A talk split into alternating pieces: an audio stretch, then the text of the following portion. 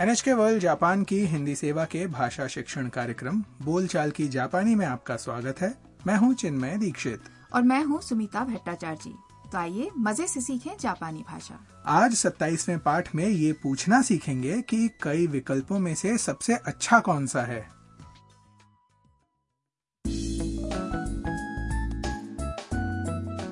Vietnam से Japan आई विदेशी छात्रा ताम आज टोक्यो में रामेन की एक प्रसिद्ध दुकान में आई है हारूसान हाउस का निवासी काइतो भी उसके साथ है रेस्तरा में ऑर्डर देते समय ताम को यूकी की बात याद आई यूकी एक जापानी छात्र है जो संगीत का अध्ययन कर रहा है और ताम से उसकी मुलाकात वियतनाम में स्वयं सेवकों के रूप में काम करते हुए हुई थी तो आइए सुनते हैं 27वें पाठ की बातचीत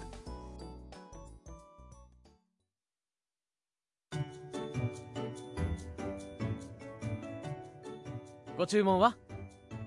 タムさん何にするどれが一番美味しいですか味噌ラーメンがおすすめだよ味噌ラーメン日本のラーメンは美味しいよ僕は味噌ラーメンが好きなんだ私味噌ラーメンにします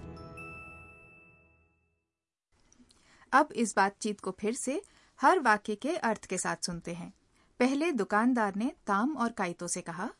ご注文は ऑर्डर देना चाहेंगे फिर काइतो ने ताम से पूछा タムさん何にする ताम क्या लोगी ताम को समझ नहीं आया कि कौन सा व्यंजन चुने इसलिए उसने काइतो से पूछा どれが一番美味しいですか सबसे स्वादिष्ट कौन सा है काइतो ने जवाब दिया 味噌ラーメンがおすすめだよ मिसो रामेन बढ़िया होता है ताम सोचने लगी 味噌ラーメン मिसो रामेन तभी उसे वियतनाम में यूकी से हुई बातचीत याद आई 日本のラーメンは美味しいよ जापानी रामेन स्वादिष्ट होता है 僕は味噌ラーメンが好きなんだ मुझे मिसो रामेन पसंद है तो ताम ने दुकानदार से कहा 私味噌ラーメンにします मैं मिसो रामेन लूंगी लगता है मिसो रामेन के साथ ताम की कुछ पुरानी यादें भी लौट आई हैं।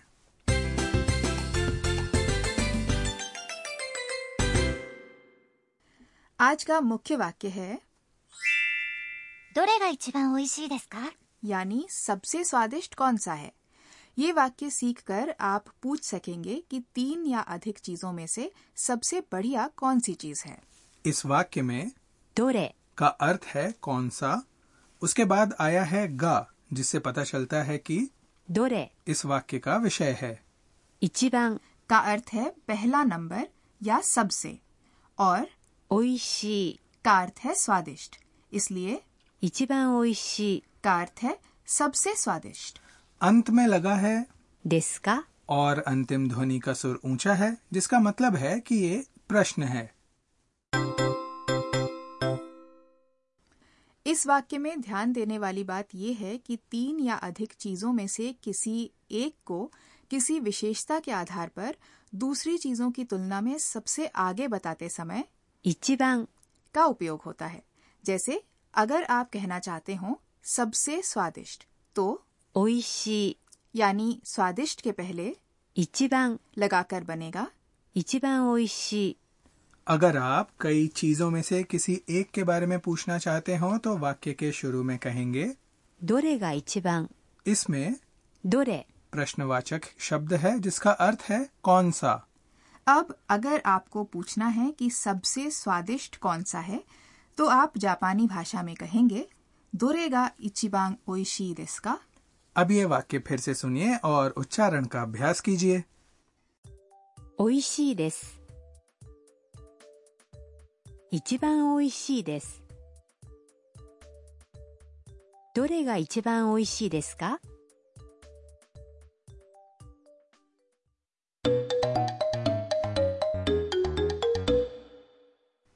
अब एक बातचीत सुनते हैं जिसमें एक ग्राहक उपहारों की दुकान में मिठाई चुनने की कोशिश कर रही है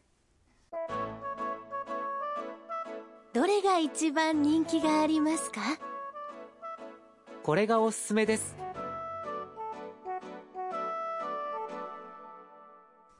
और अब समझ लेते हैं इसका अर्थ पहले महिला ने पूछा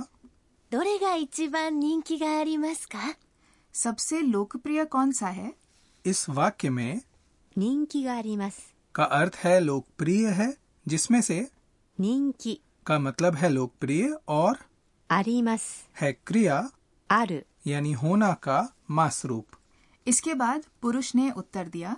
これがおすすめです。 ये वाला बढ़िया है यहाँ これ、 का मतलब है ये वाला और おすすめ、 का भाव है बढ़िया अपना सुझाव देते समय इस शब्द का इस्तेमाल करते हैं तो दोस्तों आप भी ये वाक्य बोलने का अभ्यास कर लीजिए 人気があります。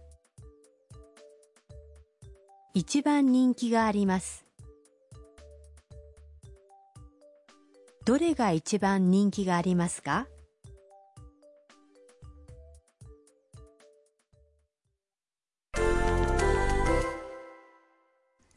अब वाक्य बनाने की कोशिश कीजिए आप एक दुकान में सूटकेस खरीदने आए हैं आप पूछना चाहते हैं कि सबसे सस्ता कौन सा है सस्ता के लिए जापानी शब्द है 安い、安い、 तो कोशिश कीजिए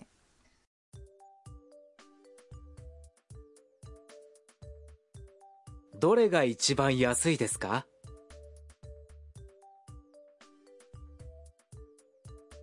どれが一番安いですか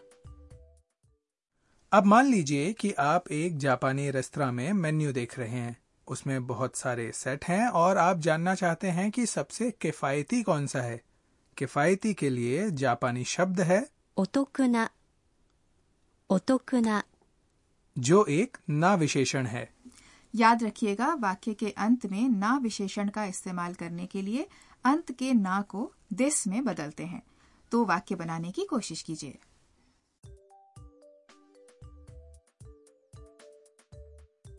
どれが一番お得ですかどれが一番お得ですか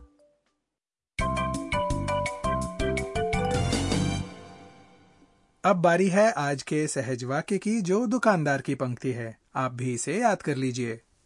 ご注文はご注文は का अर्थ है ऑर्डर देना चाहेंगे ग्राहकों से ऑर्डर लेते समय रेस्तरां के बैरे इस वाक्य का इस्तेमाल करते हैं 注文、 का अर्थ है ऑर्डर और ग्राहक को सम्मान देने के लिए इस शब्द से पहले गो लगाया गया है वाक्य के अंत में लगा वा विषय सूचक है वाक्य यहीं अधूरा छोड़ दिया गया है लेकिन ग्राहक संदर्भ से इसका भाव समझ सकते हैं जो है ऑर्डर देना चाहेंगे या क्या लेंगे आइए अब आज की बातचीत एक बार फिर से सुन लेते हैं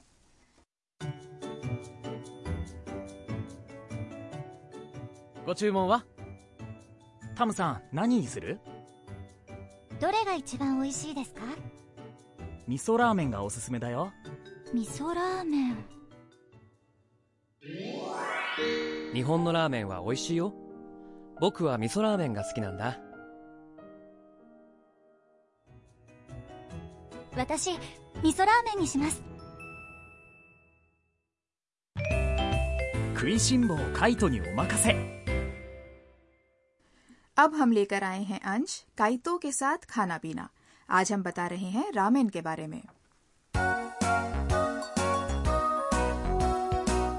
दोस्तों रामेन मैदे से बने एक तरह के पतले नूडल्स हैं जिन्हें उबालकर गर्म सूप में डालते हैं और ऊपर से उबला अंडा मांस सब्जियां और अन्य चीजें रखकर परोसते हैं मूल रूप से ये व्यंजन चीन से है लेकिन जापान में इसके रूप में कई बदलाव आए हैं और अब ये जापान के प्रमुख व्यंजनों में गिना जाता है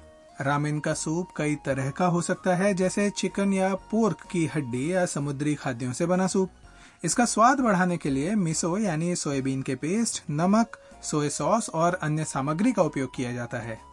वैसे रामेन के नए और अनूठे रूप विकसित होते जा रहे हैं जैसे चीज या ढेर सारी क्रीम वाला रामेन और अलग अलग क्षेत्रों में इस व्यंजन की अलग अलग विशेषताएं भी देखी जा सकती हैं। अगर जापान आने का मौका मिले तो ये नूडल्स भी जरूर चख कर देखिएगा